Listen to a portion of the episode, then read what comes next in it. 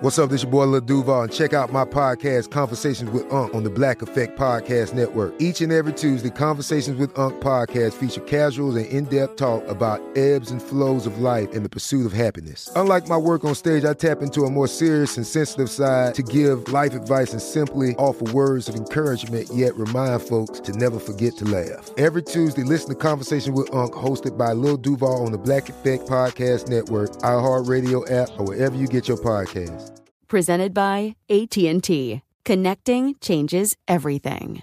This episode is brought to you by Navy Federal Credit Union. At Navy Federal, it's been the mission to help the military community for over 90 years. And not just help them, but do everything to make sure they not only grow, but flourish. That's why Navy Federal Credit Union has all kinds of great savings and investment options like share certificates with sky high rates. So don't hesitate. Start growing your finances today with a variety of savings and investment options. Navy Federal Credit Union. Our members are the mission. Savings products insured by NCUA. Investment products are not insured, not obligations of Navy Federal and may lose value. This is Amy Brown from Four Things with Amy Brown. Today, Healthier is happening at CVS Health in more ways than you've ever seen. It's wellness destinations for seniors, including select locations with Oak Street Health and CVS Pharmacy. It's doctors, nurses, pharmacists, and everyone in between offering quality care and support virtually in person and on the phone. It's in home evaluations through Signify Health and meeting mental health needs through Aetna. And those are just a few of the ways that healthier is happening. To see more, visit cvshealth.com slash healthier happens together. CVS Pharmacy, Oak Street Health, CVS Specialty, Signify Health, and Aetna are part of CVS Health. Eligibility and services vary by location and individual.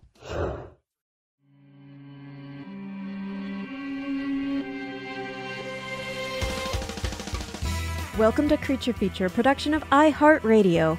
I'm your host Mini Parasites, Katie Golden. I studied psychology and evolutionary biology, and today on the show, inventions versus animals. Can we innovate our way into being as cool as animals?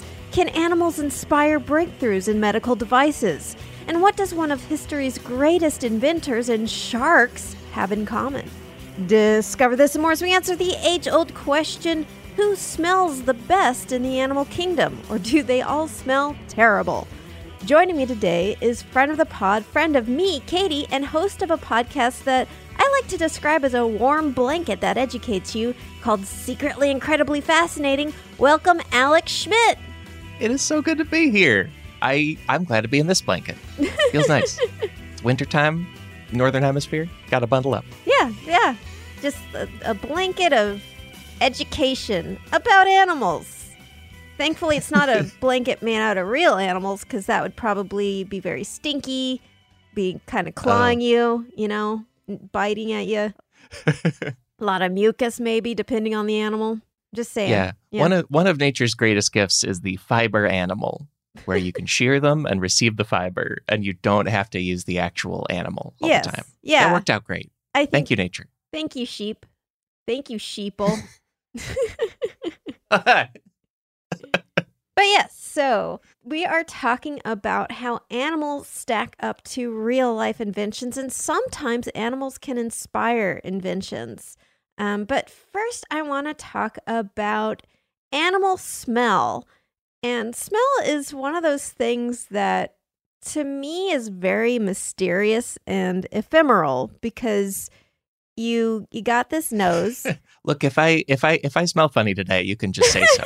like I know it's so bad it comes through a Zoom, I mean- and I'm working on it. Okay. I was gonna say there are like stink plumes coming out of the computer, like like green stink lines, like in cartoons, and some little some little flies hovering around. Yeah, I do. I do every every Christmas. I receive a Peanuts collection, and the one from this Christmas, like Pigpen is the cover boy. Pigpen is very much on my mind all the time now. I just I just think about the dirtiest character in cartoons frequently. the the classic pigpen stink lines. Uh, unfortunately, we cannot see smell, and we can't Mm. we can't send smells over the internet yet, which I would love. I would love that if we could, because then you read a recipe instead of getting the huge preamble before on the recipe about like their childhood or their favorite dog or something. It's like it's the smell of the cooked product over the internet.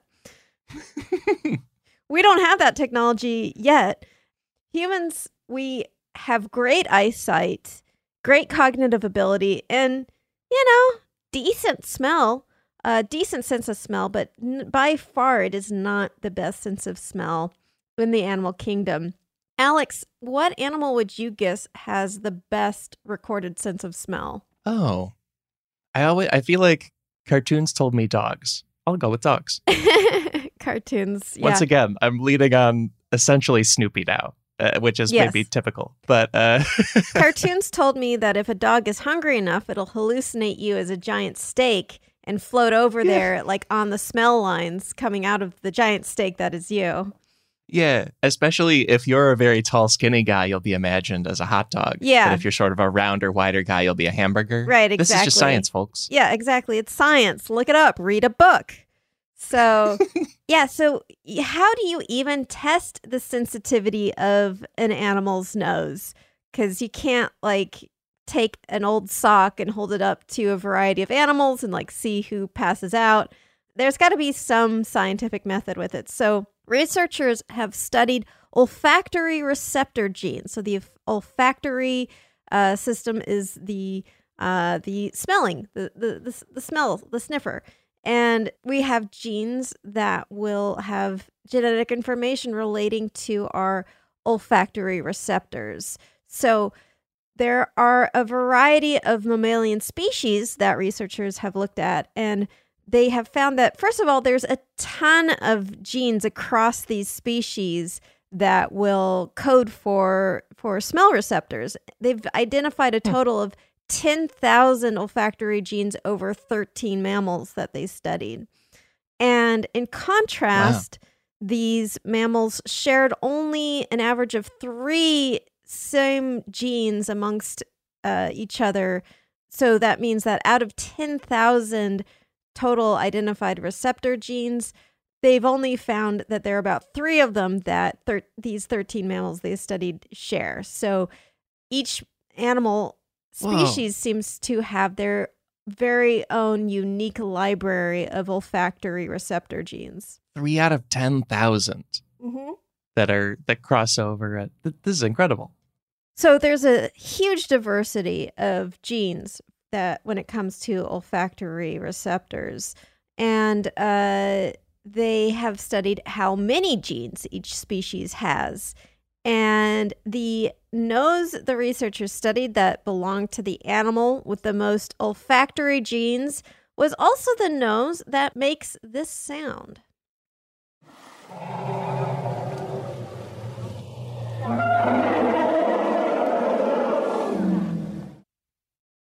So, Alex, who do you think that is?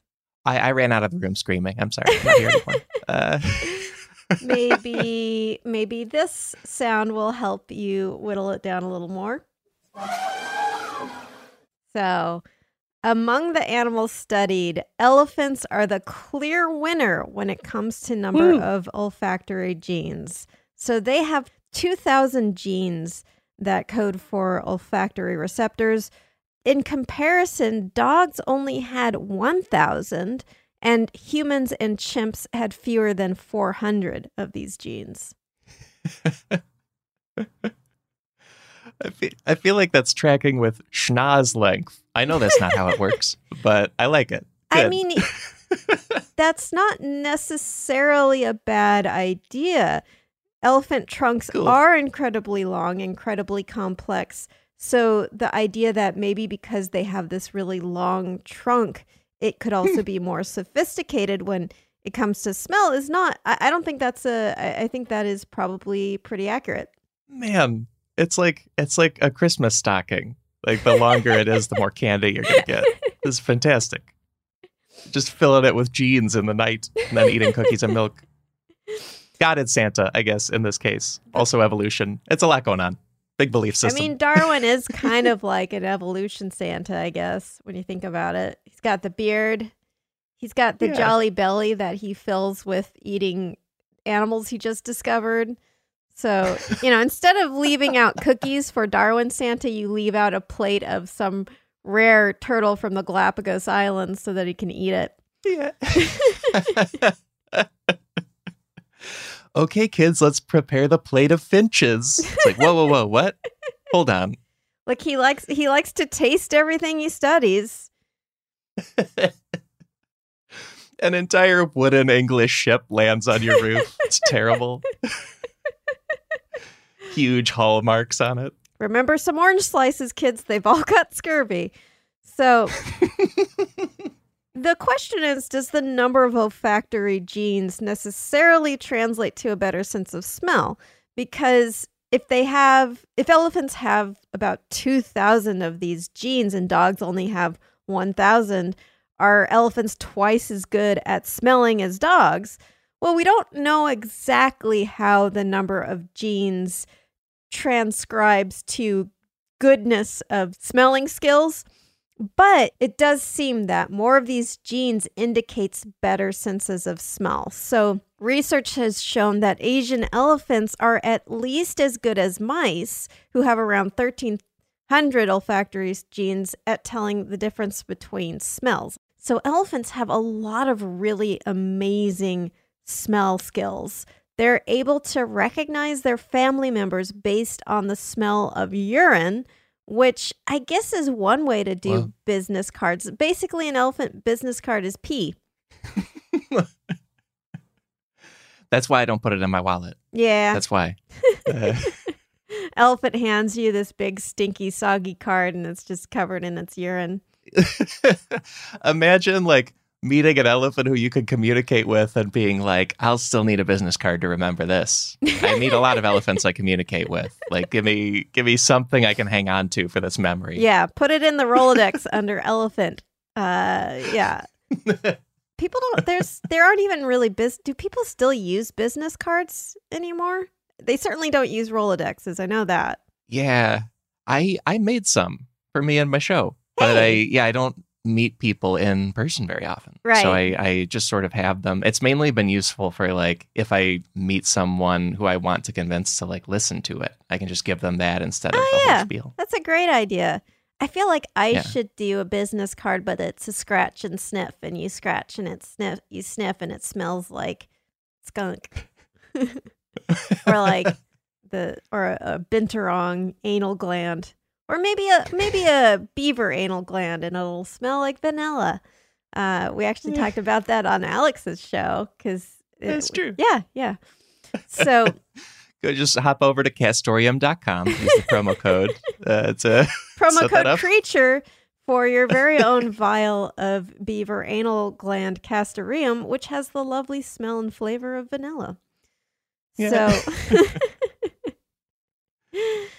Elephants can also detect the difference in smells between two groups of people, especially when their life is at stake. So they can smell the difference between populations of people and will avoid people who hunt them, and they are less avoidant of people who don't pose a threat to them. So when they are presented with clothes worn by people from a certain village or group who are more likely to hunt them, the elephants show more of a fear response versus clothes from the same types of clothes from another group where they are much less likely to hunt the elephants. Additionally, and this is wow. un, this is unrelated to their sense of smell but to their intelligence, they can tell the difference in humans based on their voices, their accent, the color of their clothes, and they will recognize that and take a note of it. So if there's a group of people who are more likely to hunt elephants or to kill elephants, they will avoid and learn their accents. It's really incredible. Yeah, so I this is thrilling for me especially because I used to be a zoo tour guide, right? And so I'd be on a tram going around a zoo projecting my voice through a speaker system as we among other things went past elephants. This leads me to believe they got to know me. This is They great. probably did. This oh, is really cool. Yeah, absolutely. Probably by this your, is the best. Probably by your smell alone, they're like, "Hey, I, look at those stink lines. It must be Alex Schmidt." Yeah, that too. Yeah. the the honey voiced pig pen of Brookfield Zoo, Alex Schmidt. There he is. Is that on your business card? The honey voiced pig pen of the zoo. Yeah, yeah. And then they forget my podcast completely. They don't. They they're distracted. You need to work on your elevator pitch It's like, hey, what's your podcast like? Okay, so I'm disgusting, first of all. uh, and I met some elephants this one time. That it's, does it's not just like narrow a, it down. a five year old telling a story, like just constant random Yeah. details. It's like I'm disgusting. That does not narrow down podcast hosts. I'm sorry. That is like 99% of all podcasts. We're disgusting. So this is what happens when you have a non-visual medium. We just you know, there's no motivation there. Yeah. Right now there's like oh, yeah. there's like an old sock sort of stuck to my forehead, you know. It's just there there needs to be some accountability and there is none. it's just exactly those Monty Python peasants every Yeah. taping. Yeah. And it's one guy shouting about leftism. It really fits. It Uh, does. yeah, no, that's that's exactly it for every podcast. They're all the same. So, Yeah. Furthermore, elephants show a greater sense of smell than even dogs in terms of their accuracy. So, elephants have been shown to be able to distinguish between different quantities of food. So, Alex, when you're smelling some food and it's like there's a bowl of I don't know what's a good what's a good food you like the smell of oh, something about spaghetti. Spaghetti. I love spaghetti too. Um, so you got a plate of spaghetti with your favorite Mm. toppings, with your with meatballs and and marinara Yeah, Parmesan. sauce, parm, lots of parm, just heaps of Yeah, parm. And big you have time. another plate of spaghetti, and they're behind a curtain. And if you had to smell these two plates of spaghetti, would you be able to tell the difference between a plate that's like more spaghetti than the other plate? Like, hey, this is like Oh, a big heap of spaghetti, and this is just sort of a medium heap of spaghetti. no, I would never know amounts. That's amazing. Yeah. Neither can dogs. So take that, dogs. You're not so great. Uh, that I said to my dog today when I was researching this. I was like, haha, see, you and I aren't so different. You think you're better than me just because you've got a more sensitive nose? How many trees have I got in my hand? You don't know. Well, funny, interesting. So, I'm I'm also realizing I set us up for a dog eating spaghetti, which is pure Lady and the Tramp stuff. Yeah, So, yeah, Cartoons once Tramp. again yeah, teaching us all. Tramp imagining the waiters is like giant steaks, eats them. I might be thinking of a different movie. Even though dogs cannot do this task, Asian elephants can. Asian elephants in Thailand were tested on this task and they were able to tell the difference between buckets of sunflower seeds because apparently elephants like sunflower seeds and they would Awesome. have these two opaque buckets with little holes in it so the smells could come out but you couldn't see into them with different quantities of sunflower seeds and they would consistently pick the bucket with more sunflower seeds based on smell alone. And this was even when the quantity between the buckets only differed by like a hundred seeds or so. So Oh. that's absolutely amazing that they can smell quantities. They can count with their nose. yeah, that's su- that's such a higher level, Yeah, man. it's smell math. Smath. Yeah. and I like that they like sunflower seeds because I I, associate that snack with baseball. So Yeah. it makes me imagine an elephant playing baseball. Hold the bat with the trunk. Really good. eating sunflower seeds, Yeah. spitting them out with his trunk, like like he's using his trunk as sort of a Gatling gun, and he's spitting seeds out of it. oh, and he pitches with it. Like he shoots the Yeah, and ball out of his nose. I know that's not how it works. This But, is yeah. definitely a cartoon. I think that must exist, and you learn so we Yeah. learn so much from cartoons, like how elephants play baseball. Unfortunately, we don't really have any human inventions that can give us like super smell. We have things like binoculars or telescopes that can give us super sight. Uh, we Mhm. even have ways to amplify audio to give us super hearing, but there is no device that can give you super smell. Uh, at least not yet. There is some research into creating a smell implant that would function similarly to a cochlear implant that could help Oh, cool. restore the sense of smell for people who have lost their smell due to traumatic injury, which is really important because a sense of smell, it's both for safety, being able to smell smoke or gas, but also being able to smell food. And your smell has such a big impact on your quality of life. Being able to smell the fragrance of everyday things, being able to enjoy your meals better because smell actually plays a huge role in our enjoyment of meals. So, being able to restore people's sense of smell is actually this huge area of uh, medicine that we really need to have more breakthroughs in. And so it's it's really interesting. Uh, the the research is very preliminary at this point. I saw like there was some a prototype for one of these potential smell implants and it's like a like a little smell microphone that was attached to a pair of sunglasses that would like dangle in front of your nose send that information Oh. to an external processor and then that would go into an implant in your brain uh, this has not ever been tried on a human before so the image was like on a human skull or a you know fake skull and so it was like this skull wearing sunglasses I mean, for, yeah, forget the smell part. I just want a skull wearing sunglasses. I do As like my avatar for stuff, and Yeah. sounds pretty good. cool. It's like it's like My logo. yeah. What is cooler than a skull wearing sunglasses? Nothing. Maximum coolness. Yeah. Maybe if he's wear like riding a skateboard, doing a kick Oh, kick yeah, flip yeah. on a skateboard, skeleton, sunglasses. Peak cool. Can't get cooler.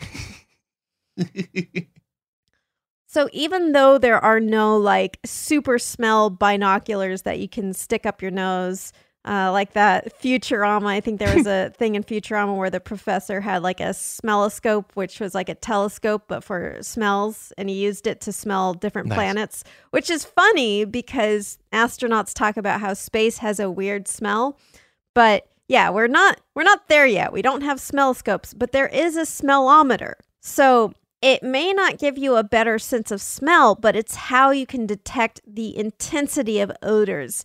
And it's called, drum Oh. roll, the nasal ranger. the nasal ranger. Uh-huh. I'm just imagining. go go nasal rangers. Yeah, yeah. Do do do do. do. a bunch of teenagers in robot suits that form a giant nose. Sniffing out crime. like, and your Zord will be the right nostril. And they're like, okay, uh, I, okay, where's this going? Where's and this going? yours will be the septum. Uh, what what part is that again? It's the part between the nostrils.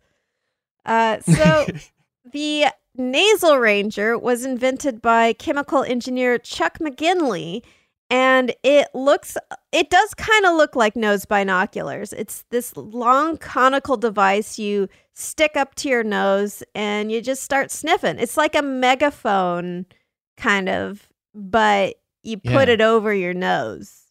And I've shared with you, Alex, and this will be in the show notes, a a picture of uh, Chuck McGinley showcasing the nasal ranger, and it's I think one of my favorite pictures, other than the skull wearing the sunglasses. This is also one of my favorite pictures on the internet.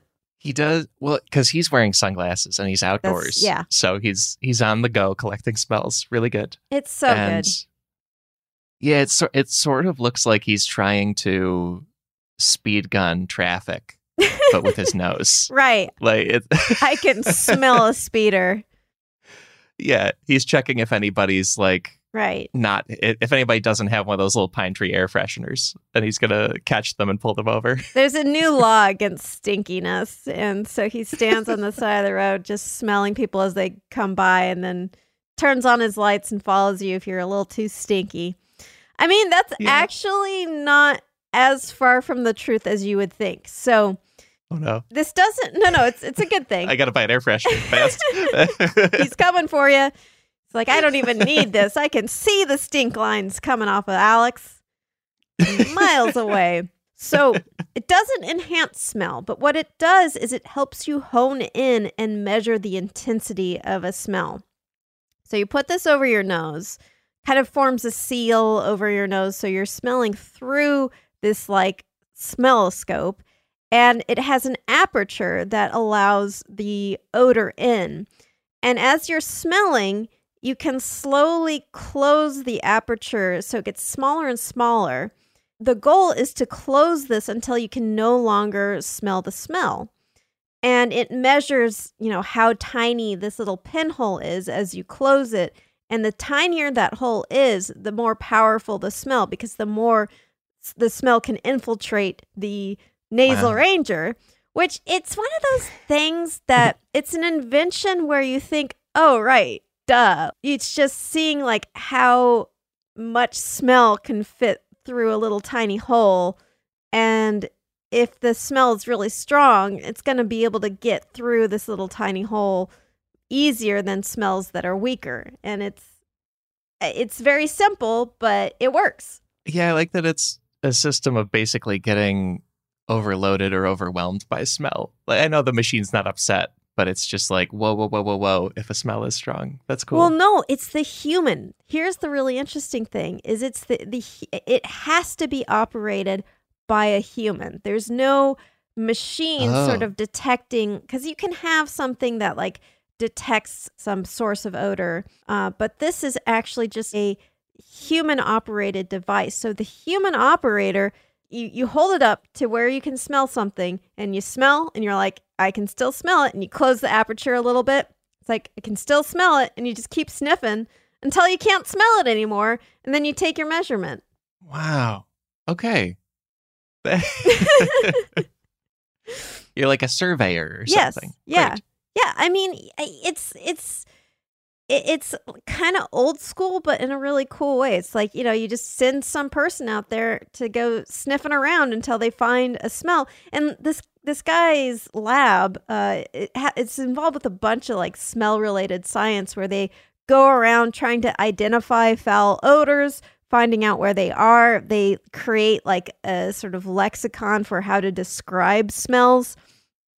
And this is actually really important for a few reasons. It can actually be used to measure the power of odors from factories, chemical plants, and other industry, which is Oh. really important for quality of life and for people's health. So, foul smells from industry can sometimes make people ill. It can reduce quality of life. And it's something really hard to quantify. If you live near some industrial plant, you're like, it smells really bad, you know, you can't like capture the smell in a jar and send it to the police. so, and I've tried. I've tried. and I've tried. Do they mail the jars back? No. Pretty rude. At least give the jar back. So, if you want to be able to quantify a bad smell, you need some kind of bad smell measurement device. And this nasal Yeah. ranger can do that. And so, this can help researchers by like ta- taking sort of somewhat objective ways to measure the power of a smell. And then they can use that in research to see if there are health implications for people who are living near industrial plants or uh, quality of life implications. And this is a this is a very important issue, and this is also something that uh, disproportionately affects lower income people who often live closer Sure. to industrial related odor pollution sources. And so it is something that could be used to help guide policy to try to make up for some institutional inequality when it comes to something like smell, which it it's again one of those things that's easy to kind of brush off as like, well, you know, detecting the strength of smells, that's kind of it's kind of funny. And I mean, it is very funny to see someone operating one of these things, but it's something that when you think about, yeah, like being able to detect odors, and especially when it comes to like a, a chemical plant or an industrial plant that's releasing odor pollution, it's very important. Oh yeah. I think man, that when I saw this guy's picture, I got a cop vibe, but I think in a good way. Like his his whole vibe is not like, look at me doing smells, haha. He's like, I am on patrol. I'm going to like catch an odor that is ruining someone's life. And that's really cool. He's a good. smell detective. Yeah. This the smelliest detective out there. I'm sorry, I didn't mean that. yeah, and so long we've outsourced this to hounds and other dogs. Finally, a human can step in, take that job from a dog. I know? imagine a, an old bloodhound really being mad that some guy is some guy with his his crazy device stole his job.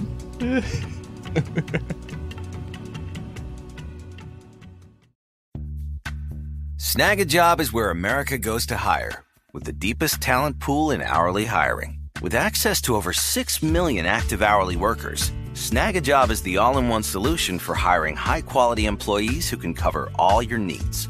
On demand, temp to hire, part time or full time. You name the position warehouse worker, retail associate, grocery store clerk, fitness trainer, baker, stylist, bellhop, podcast producer. Yeah, Snagajob's got a worker for that. With our easy to use platform, you're able to seamlessly post and fill available positions quickly with a dedicated customer support team to provide all the help you need along the way. Kind of nice knowing you have a talent pool like that in your own backyard, right? Snagajob is the partner you need to keep your business running smoothly. So visit snagajob.com or text snag to 242424 to talk to an expert. Snagajob.com, where America goes to hire. You dream of a healthier life, but education feels out of reach? Trinity School of Natural Health makes holistic education accessible with online programs to fit your busy schedule. Trinity School of Natural Health makes holistic education accessible with online programs to fit your busy schedule. Trinity School's Certified Natural Health Professional Program is the perfect entry point to gain foundational knowledge to empower yourself, your family, and your community to live healthier lives. Turn your passion into a career. Visit trinityschool.org for more info now. You're a growing business, which means you need every spare hour you can find. That's why the most successful growing businesses are working together in Slack. Slack is where work happens, with all your people, data, and information in one AI powered place. Start a call instantly in huddles and ditch cumbersome calendar invites. Or build an automation with Workflow Builder to take routine tasks off your plate. No coding required. Grow your business in Slack. Visit slack.com to get started.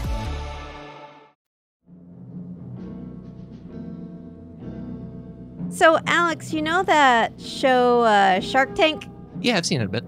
Yeah, it's that show where inventors show their stuff to prospective, I guess, investors, and they judge them or make fun of them or sometimes invest in their product. And those inventions can get pretty silly. There was one where a guy made like a Transformers costume that you could drive around in. So, like, What's the silly part?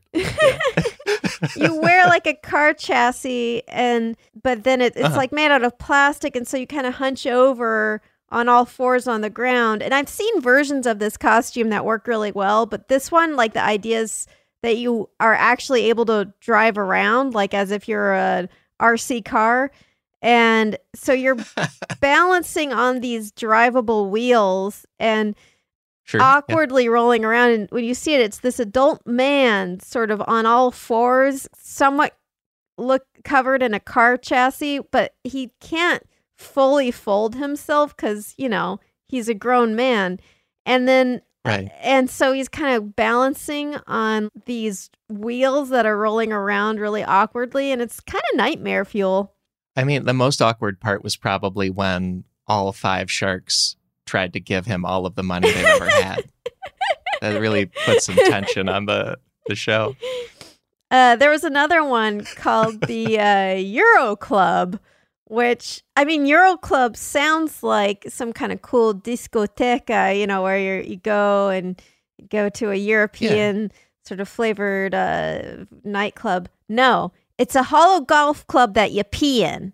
Oh, like you like URO, not E EURO? Yes, Euro man. URO Club. It's a hollow golf club that you put your wiener in and pee in. So there's a little privacy sheet near the handle that you drape over so nobody can see your bits while you're peeing into a hollow golf club. So you don't have to go all the way to the bathroom while you're on the golf course. Yeah. Because if there's one thing golfers love, it's rough in it. That's why they never use carts or have a 19th hole drink or anything. They love having a really rustic day. my my favorite uh my favorite thing about the P golf club is that then when you're done and I guess you seal it off, like you just have this club you're carrying around that's sloshing around with warm urine in it. Yeah. And you know it smells. You know that it has to smell like pee cuz it's not it's it's gonna it's gonna smell like pee. And every swing would feel weird. Like you you mess with the entire Now, rhythm that you like you'd be so much worse at golf. Alex, I'm not sure that they The actually weight is wrong. golf. the weight is wrong. I'm not sure that you're actually supposed to golf with the P club or just put it in amongst your other Oh. clubs so that you can discreetly pee into a club-shaped urinal I see. and it's disguised. it's like that rock you put a, key- a key in outside your place. It's just it's just a fakey hiding hiding right spot. right for your pee It's but not I your do driver still. like i like your idea better it's like okay so you might as well be able to play golf with it right Right. Yeah, my you know, you pack your bag to be optimized. right so, exactly you don't want a golf club you can't golf with Yeah. cowards these wonderful inventions aside how do you think it'd go if nikola tesla showed up on shark tank let's Oh. have a shark tank in nikola tesla's time do you think he'd get like laughed out of the room for his alternating current and his x-ray technology I I hope he goes in only speaks Serbian or Croatian and just makes them catch up. I hope he's that bold about it. I do feel really bad for Tesla because he, you know, I feel like a lot of the recognition of his talent was posthumous. Yeah, that's tough. There's an invention he made that really only got recognition many, many decades after he died. And he probably would have been better off presenting his inventions at an actual shark tank with real sharks because this invention took a page right out of shark biology. Did you like that segue? I like it. Yeah. this feels great. So, the Tesla valve is one of Tesla's inventions that he intended to use in a steam engine, which allows for the flow of fluids in only one direction with no moving parts or power needed. The Tesla Cool. valve is basically a series of teardrop shaped tubes where water can flow in one direction but it but when it tries to flow in the opposite direction it becomes trapped in the base of the loops so if you have imagine you oh. have like a bendy straw right and you bend it in a u shape and you fill it with water you can actually trap the water inside the bottom of that loop whereas if you pour it out the other way it just comes right out of the uh the straw. And so the tesla valve is like a bunch of these intersecting u-shaped loops of a, a hollow tube structure. So it can flow one way but then the other way it gets trapped in the basin of these loops Yeah, I'm seeing a diagram here. It's a really cool way to to do the one way pushing of something. I guess I feel like the Steam era was all about pushing steam. That yeah was just like that that was the entire idea and it let them do everything, including like brass Yeah. Zeppelin stuff on the internet later. pushing steam steam pushers on the streets trying to get people to buy their steam the least pleasant panhandler or It's like salesman. someone in a dark Like, alley opens his trench coat and says, "Want to buy some steam?" And it all comes out and floats up. And he's like, "Ah, damn it, not again." basically a human tea kettle. Just ah, like you know. Even though Tesla's original patent on this valve didn't do him too much good, at least financially, he actually filed for bankruptcy just a few months later. Many decades later, the Tesla valve was rediscovered and is now used in microfluidics, so really teeny tiny microscopic fluid science, and in things like pulse jet engines. So it has all of these incredible uses. But Tesla was not the first one to invent this valve. That patent goes to evolution goes to Santa Darwin. Da- Darwin invented evolution, and so he must have invented this uh, Right. this uh, shark intestine. That's how it works, right? I really want Darwin to be like pitching every animal function that has ever evolved to a room of investors. Like, like, like he's trying to lay an egg personally. Right, it's right. like, it's coming. It's coming. I came up with it. It's coming. And they're and Mark Cuban's just waiting, real, real uncomfortable. Introducing Finch Point oh, the new Finch for the modern gentleman.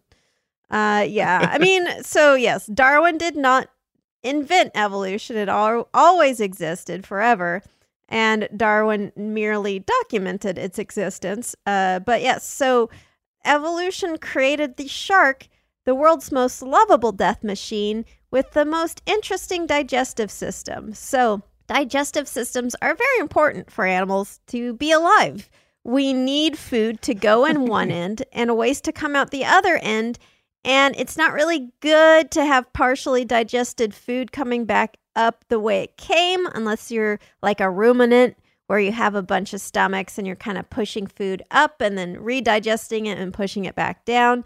But for animals like us humans, we kind of just want one flow of food where we uh, basically we eat it, chew it up. Uh, that's the first stage of the digestion with our saliva and enzymes, and then we swallow it down.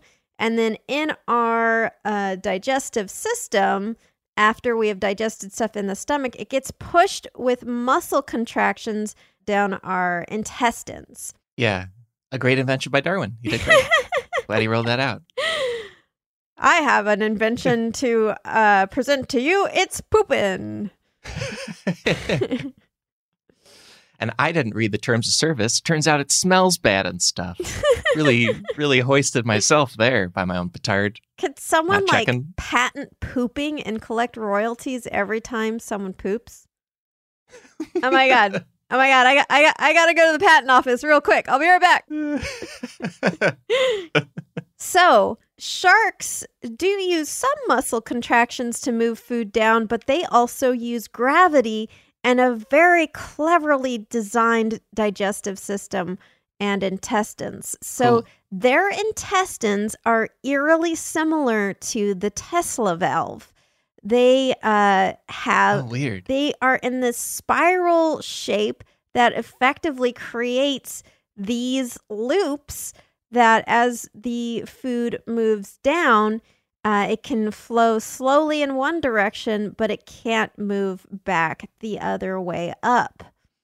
Wow. That's really cool. If you could shrink down to be the size of like a little fish that got eaten by a shark, it would be like moving down this spirally uh, water slide, but full of digestive juices. I think I think that happens in Disney's The Sword in the Stone, and I wish Arthur popped back out of the fish and said like it was full of Tesla valves. But just like share that information. Merlin's like, yes, I'm teaching you Tesla valves, not how to grow up and be king of England. That's right. I loved that movie, especially the part with the owl trying to explain uh air, aerodynamics uh aerodynamics to the little little Arthur guy and then Merlin's like, "Ah, this is school's boring. Let's just turn him into a bird." Yeah. Because I yeah I, I rewatched that movie when the pandemic started, and there's very little king stuff, and it's mostly like just making a kid turn into a different animals. Yeah, yeah. the movie. It's great. like, "You want to learn about swimming? I turned you into a fish. Uh could you have made me a bigger fish so I don't get eaten?" Nope. Exactly right. Yeah. I, I've seen it probably 10 times, that movie. That, that was In one of my my life. favorite movies growing up. Uh, that and 101 Dalmatians. But, anyways, uh, back to shark guts, a much more cheerful topic. Uh, yeah. So if you were if you were shrunk down to a little bit of shark chum and you're you know you'd just be slipping and sliding your way down their intestines that are like some the the shark's version of the Tesla valve may actually even be more efficient than Tesla's design and may be optimized. And researchers think that by studying the shark's intestines, we might be able to design better valves for things like wastewater filtration systems that use gravity rather than a lot of power in order to work. Oh, cool.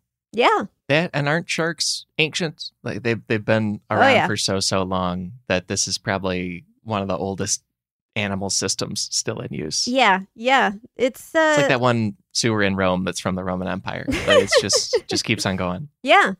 Yeah, it's a, it's an I mean maybe this is part of the reason why they're so old because there are plenty of other animals that were alive during the time but they haven't survived this long. Sharks meanwhile have a great design through and through uh, has been tested throughout uh you know millions of years. Yeah. It's like an Oreo. Don't mess with it. It works. Great. what? Why? It's a pretty normal thing to say, I think. Well- uh, sharks are Oreos. Everyone's saying this. It's all over the streets. Uh, I'm not going to question it. It's great. It's a great thing.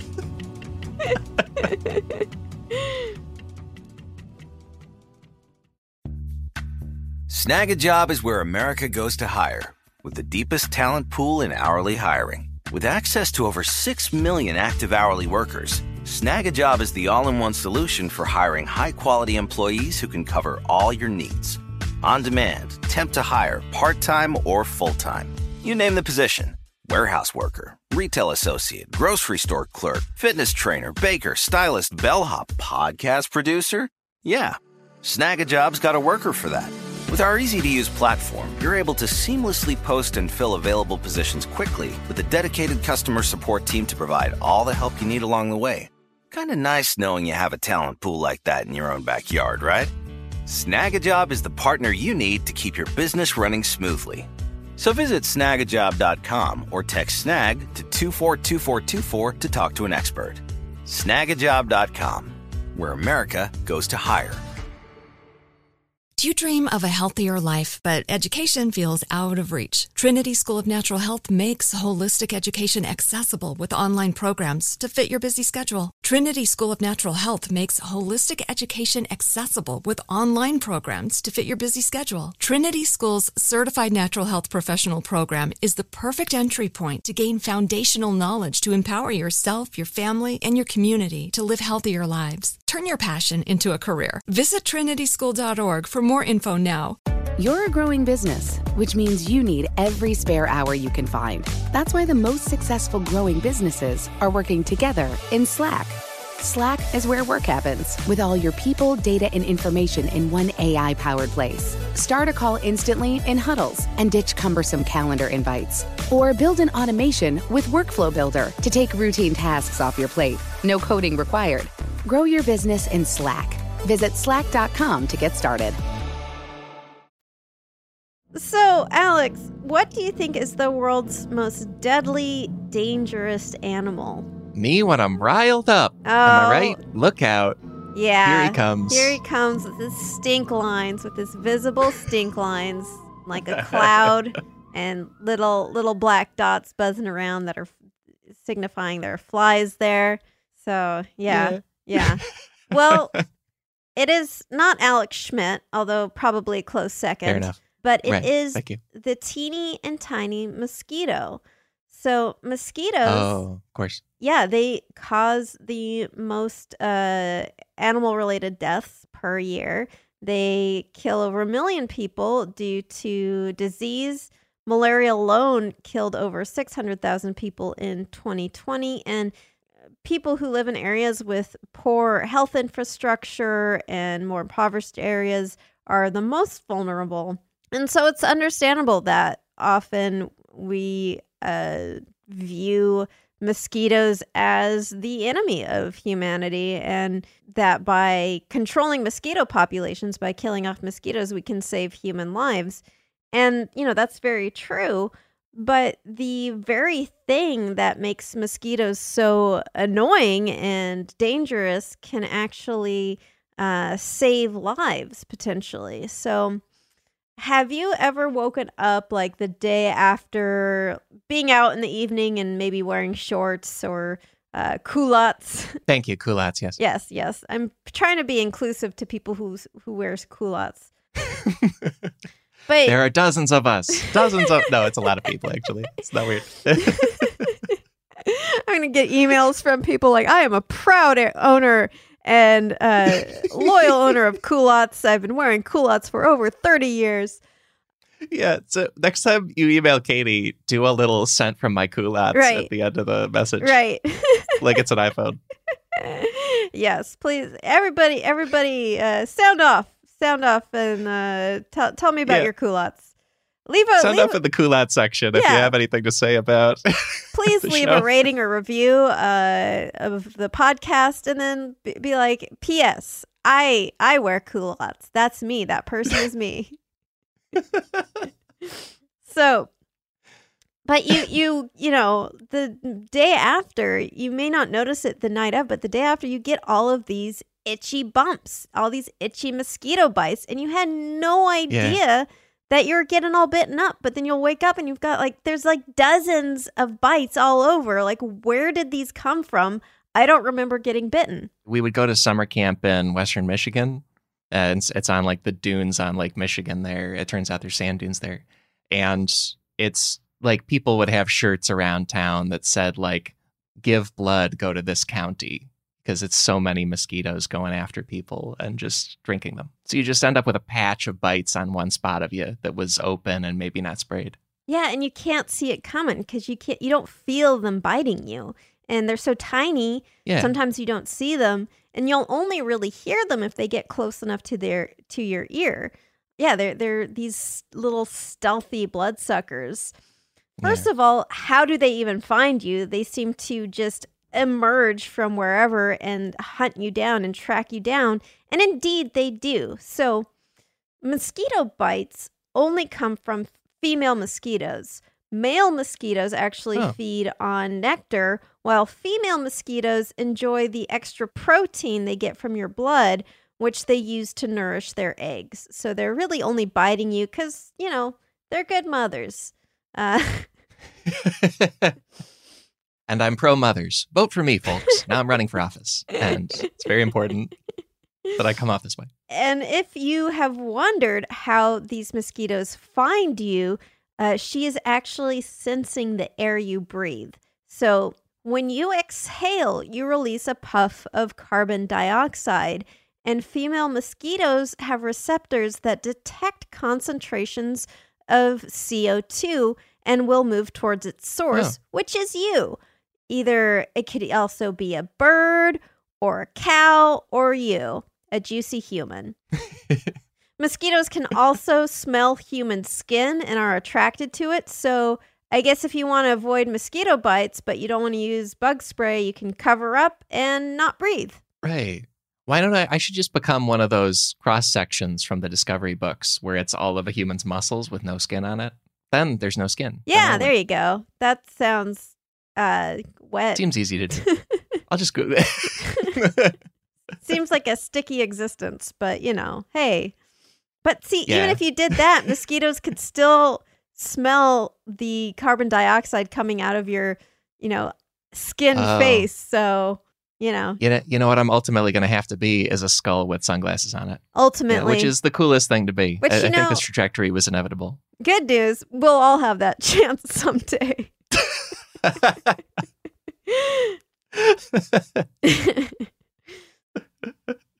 So that solves how mosquitoes find you, but how do they bite you without you even knowing? Mm. They have optimized being able to suck your blood in a stealthy way that is almost completely painless. First of all, they can inject you with saliva that actually has anticoagulant chemicals in it that will make your blood runnier and so it'll flow easier. And uh you know so you know just uh so they can sl- easily slurp up a nice yummy protein shake right out of your right out of your body. Um and but to make sure you don't feel it the proboscis so that pointy little needle on their face is specifically designed to inflict minimal damage to tissues and nerves so the proboscis is very teeny, teeny, tiny, just a few micrometers in diameter. And it has these very delicate harpoon like barbs on the sides that help ease it in. So when you look at it through a microscope, it's like, it seems like, whoa, like that seems like it'd be more painful because it's like a harpoon. And you know how, like a harpoon, it's got these barbs that point downward. So if you harpoon something, it can go easily go in one way, but it gets caught when you're pulling it out. Right. Yeah. So you think, like, hey, that seems like that would kind of hurt. But these are so small and microscopic. What they do is it just helps it get traction against the tissue. And this helps it actually very slowly work its way into the skin. So the mosquito will actually vibrate its proboscis, which allows it to very carefully inch its way into the tissue. Or I guess inch is sort of a misleading word because it's we're not talking about units of inches, we're talking about micrometers, really, really tiny units. And so like little notch by notch in this barbed proboscis, it works its way in. And if you look at how this works, imagine like a, a tube, like a normal needle that's hollow, and that's at the center of it. And flanking it are these two sort of harpoon edges. And it actually does this alternating sawing movement of these Whoa. barbed saws that are flanking the needle and that helps it kind of like it's like it's kind of stepping its way into the tissues like gently walking towards the blood source Yeah, we should we should get this technology to those heist guys trying to get through vault doors. Seems like it's always just a big drill. I don't Right. think that works as well. This Ja- seems better. giant mosquito My blood vault. No, I'm the bank president now, and I'm very upset. So, this vibrating sort of uh, method of this proboscis, where it just very slowly works its way into your skin, is actually minimizing damage and disruptance to your tissues. And in fact, all of the pain and itchiness from a mosquito bite, that that bump, that red spot, is not from the damage it does with its proboscis. It does very little, if any, damage with its proboscis. It's actually your body's immune response to that saliva. Remember when I said the mosquito actually injects some Uh-huh. saliva that acts as an anticoagulant?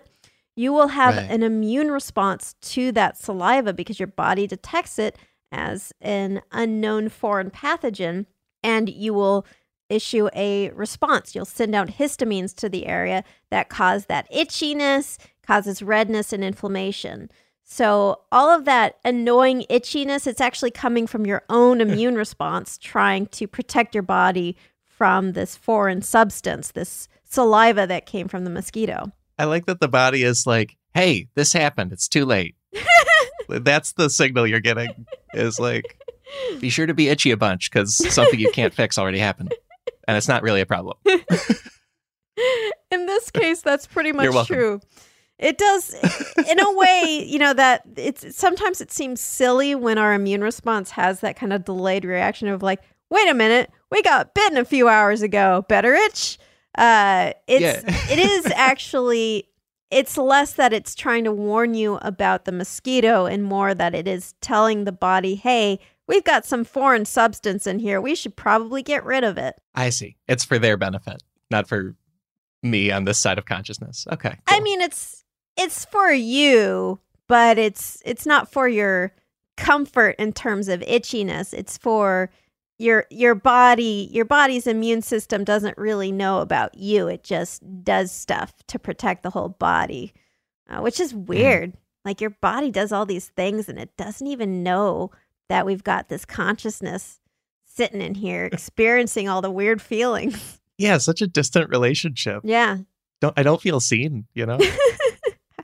Sometimes I just feel like my body isn't really holding space for me. You know what I mean?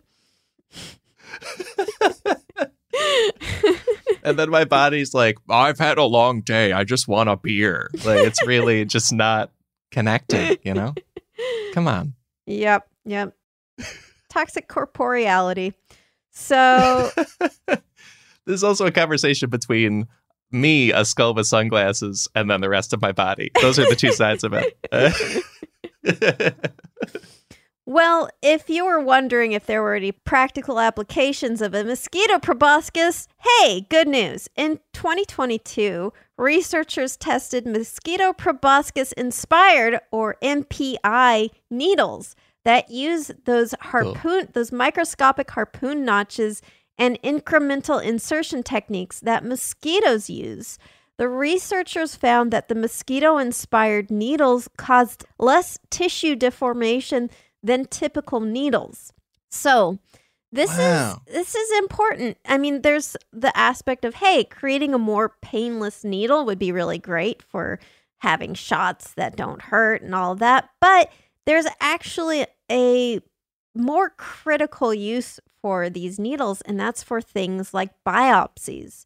So, getting a biopsy sample of a possible cancerous lesion is often done with fine needle aspiration. That so that's when they insert a very thin needle into the suspicious tissue and pull out a sample.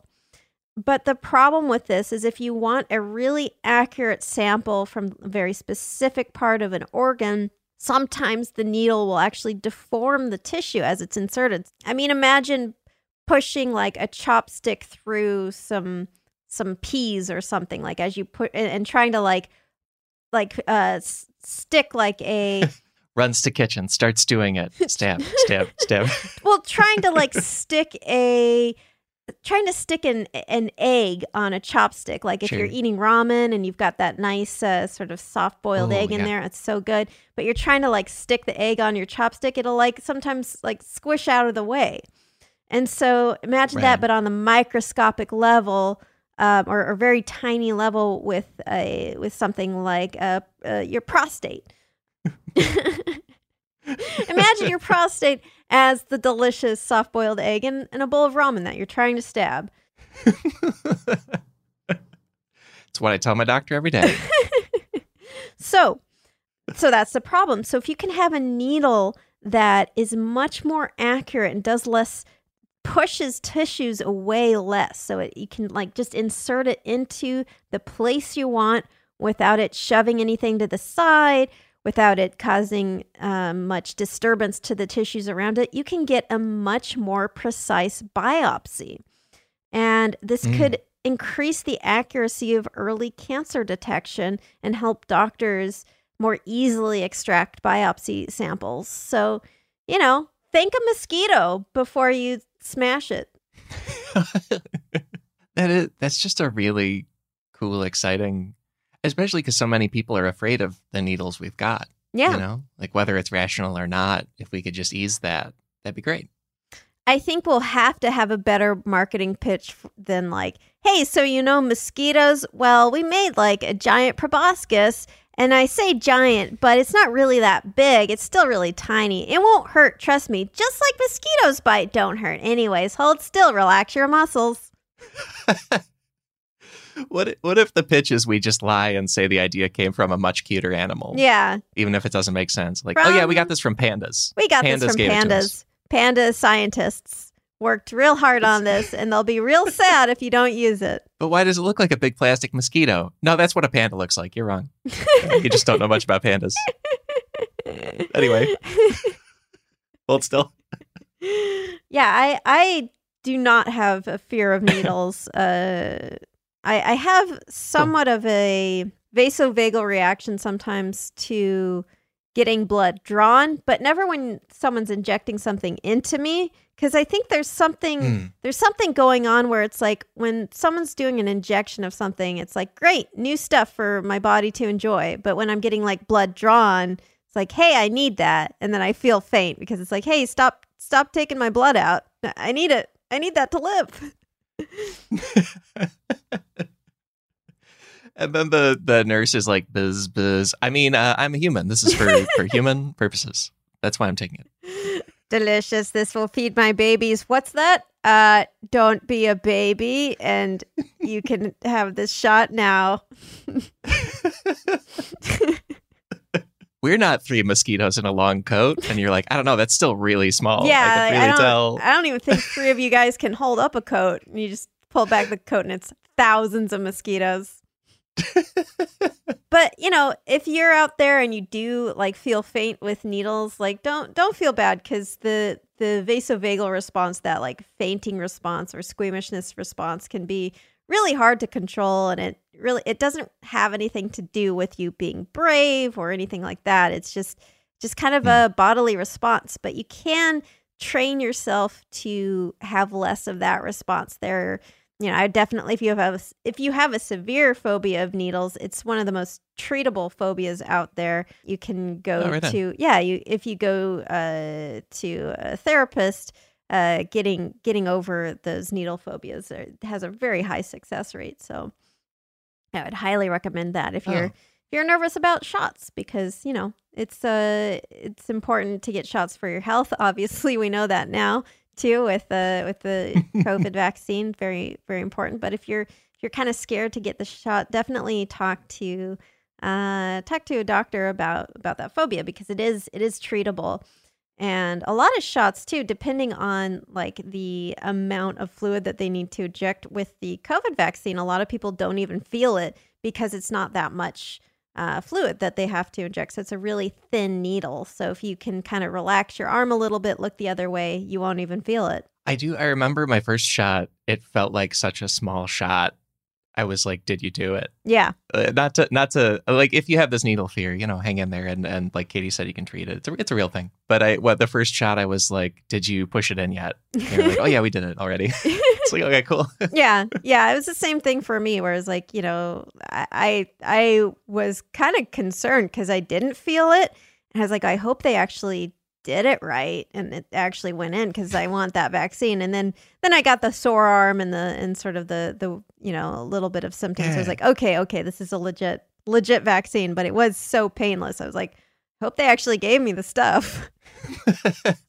right. They didn't do. It'll be like a heist movie where they show the moment again, and they like slipped it in their pocket or so. You know, like there's a slow motion of what they really did, and they're like, "No." to go on the black market for vaccines. Yeah. Yeah. That's how they got my zero dollars for the free vaccine. Now I know.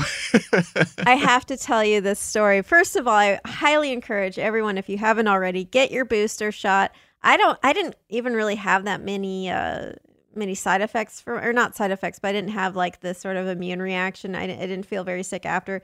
It'll vary, but like it's it's so so much better than uh, getting getting a real real bad bad case of Omicron. So uh, yeah, get Yeah. get that booster shot. Uh, here in Italy, there was some guy who didn't want to get the shot, uh, but here you need a, a green pass to be able to like go to restaurants and and do a lot of things. So like uh, he went to get the shot, and the nurse noticed his arm was kind of weird, and it was a prosthetic arm that he like put over his real arm, so that when she gave him the shot, it would just go into silicone instead of his actual flesh. and of course, she noticed, and he was, you know, got in trouble for it. Are you telling me a medical professional can detect mannequin parts? They learn that? they, they they can actually tell. There was actually a quote by her where she's like, I honestly feel insulted as a nurse that someone would think Yeah. they could get away with this.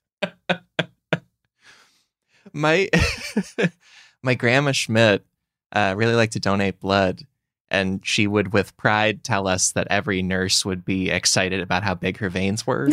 They'd be like, "You got some veins on you. You are a prime vein." Like they really notice arm details, and to think that a, a prop arm would fool a, a nurse is incredible. I So feel like there's only two kinds of people who would admire your veins and compliment you on your veins a nurse and a vampire. yeah, right. Note how they're saying it. If it's like, oh, you have really nice big veins. Or if they're like, I like this, how big your veins are. You have such juicy veins. There it is. There's there's the Dracula. It took me a little bit to get into it. Man, folks in like the Balkans and the Carpathian Mountains, they got to be so mad about that accent I being know co-opted that by is vampire Dracula, fiction. right? Like it's got to be so frustrating. No. I am an Uh, actual nurse. I I want to see your veins for for taking a blood test. I'm not going to drink it. I want to measure your cholesterol. I keep work at work. And then, you know, off the clock. Off the clock, vampires. well, before we go and get sued by everyone from Transylvania, um, we have got to answer an important question. That question was posed last week, and it was Who's Squawking? We are playing the Guess Yes. Who's Squawking mystery animal sound game. So, Oh, uh, Best game. it uh last week's hint was this guy has a face that looks a bit like US President Chester A. Arthur, but otherwise there's nothing American about him. And here's that sound and guess who's squawking?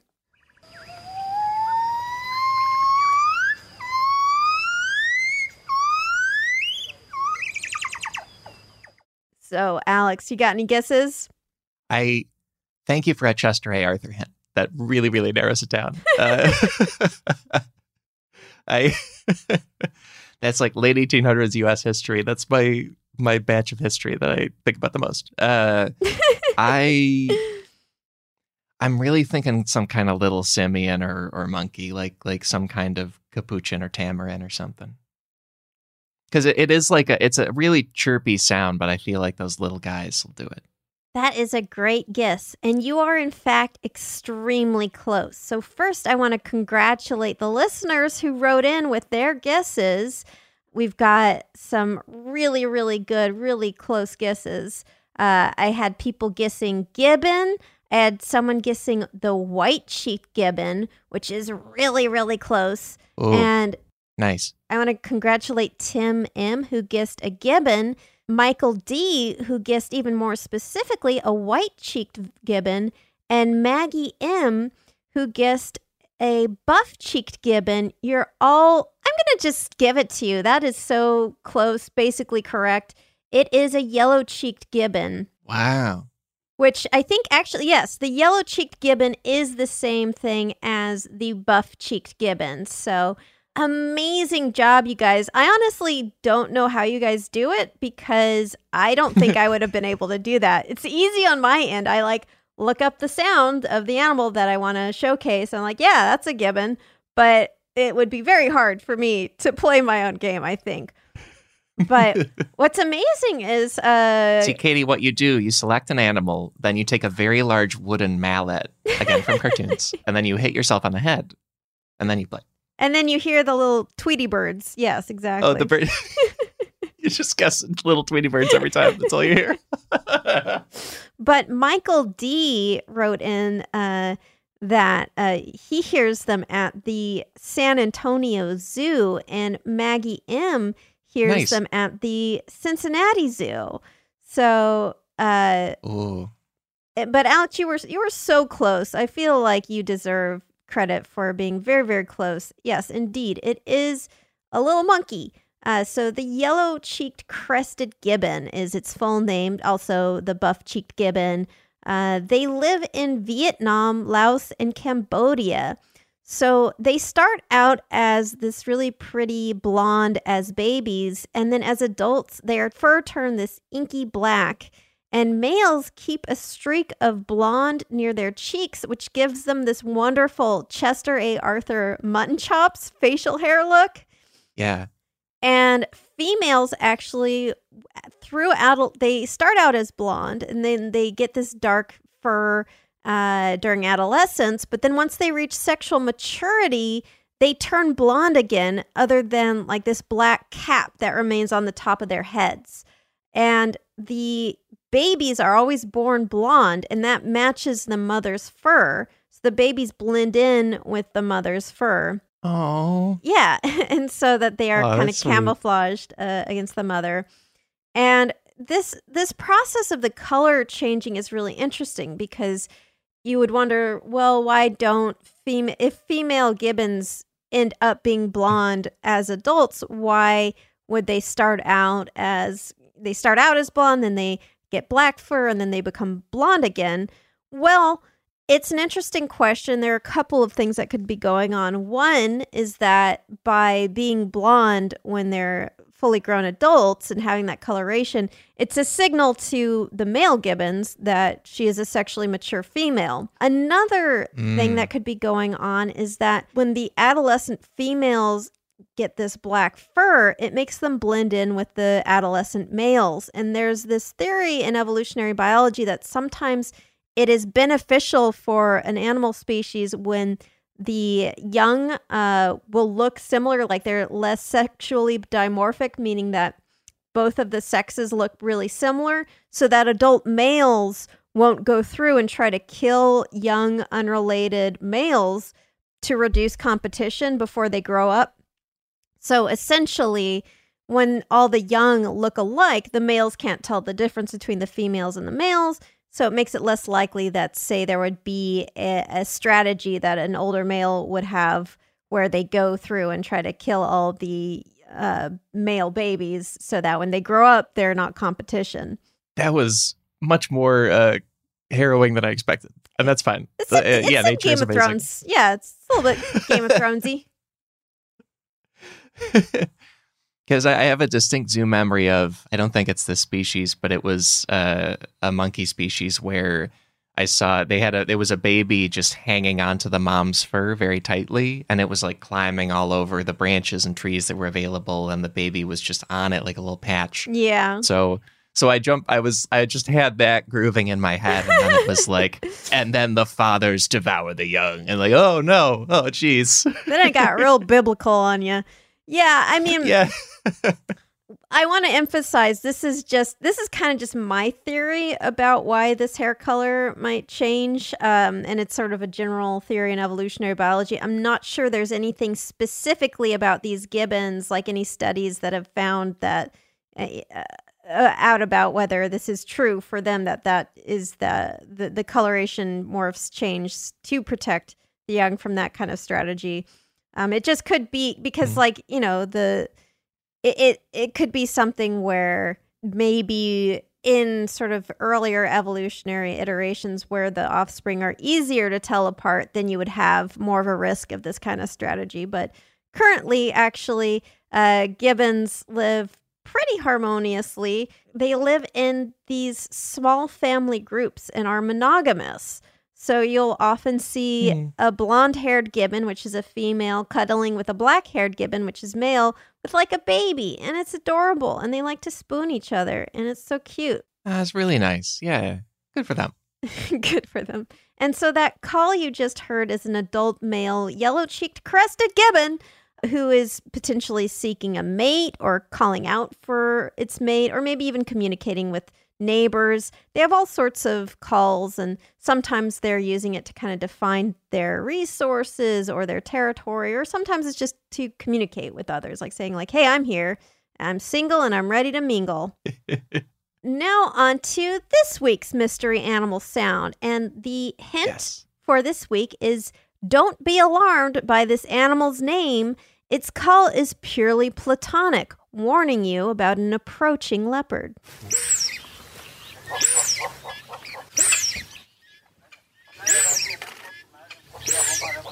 So you hear that kind of raspy squeaking noise, like a squeaker that kind of has lost its squeak a little bit. Yeah, like yeah, like a worn out squeaker toy. Wow. Yeah. So who do you think And it's- is squonking? The hint is don't be alarmed by this animal's name. Its call is purely platonic. Oh, I'm really at sea on this one. I don't mean I'm thinking of sea creatures. Like it, it could be a, a lot of different land animals, uh, not sea animals. Weird. I guess I'm imagining a little bird, but that's probably not correct at all. Well, the answer will be revealed next week. Mm. So tune in next Wednesday. Alex, thank you so much for joining us today. Where can the people find you? It's uh, it's great every time, and uh, and yeah, I hope people check out Secretly Incredibly Fascinating. If you look up sifpod.fun or just search the name Secretly in your podcast app, you'll find it. Each episode's about one thing people think is ordinary, and then we get into why it's amazing with history and science and stories. And uh, Katie's been an amazing guest on it many times. I've been on there and it's great. I can personally vouch for it because we've talked about beaver butts, we've talked about corn. It's amazing. Oh, that corn show. So fun. So good. That, that kicked off 2022. It's killer year. the already. corn year. So you can find you can find me on the internet at Creature Feature Pod on Instagram at Creature Feat Pod on Twitter. That's F E A T, not F E E T. That is something very different. And if you think you know the answer to this week's mystery animal sound game, email me at creaturefeaturepod at gmail.com or send me your, I guess, opinions about culottes. Yeah, yeah, that's Send what from I your want. culottes. Thank you. Send send uh, send culotte opinions, yay or nay. And uh, thank you so much to the Space Cossacks for their super awesome song Exolumina. Creature Feature is a production of iHeartRadio. For more podcasts like the one you just heard, visit the iHeartRadio app, Apple Podcasts, or hey, guess what? Wherever you listen to your favorite shows. I don't judge you. See you next Wednesday. You dream of a healthier life, but education feels out of reach? Trinity School of Natural Health makes holistic education accessible with online programs to fit your busy schedule. Trinity School of Natural Health makes holistic education accessible with online programs to fit your busy schedule. Trinity School's Certified Natural Health Professional Program is the perfect entry point to gain foundational knowledge to empower yourself, your family, and your community to live healthier lives. Turn your passion into a career. Visit trinityschool.org for more info now. This is Malcolm Gladwell from Revisionist History. eBay Motors is here for the ride. With some elbow grease, fresh installs, and a whole lot of love, you transformed a 100,000 miles and a body full of rust into a drive that's all your own. Brake kits, LED headlights, whatever you need, eBay Motors has it. And with eBay Guaranteed Fit, it's guaranteed to fit your ride the first time, every time, or your money back. Plus, at these prices, you're burning rubber, not cash. Keep your ride or die alive at ebaymotors.com. Eligible items only, exclusions apply. So, should we go electric? I think we should go electrified with Toyota. Electrified? Electrified means options. Yes, we could go all electric with a Toyota BZ4X, but then there are hybrids like Grand Highlander, or we could do something in between like a RAV4 plug-in hybrid. So, Toyota is electrified diversified? Yup, and with more options for reducing carbon emissions, the closer we all get to Toyota's beyond zero vision for the future. Exactly how much coffee have you had this morning? Learn more about our Beyond Zero vision for the future at toyota.com slash beyond zero.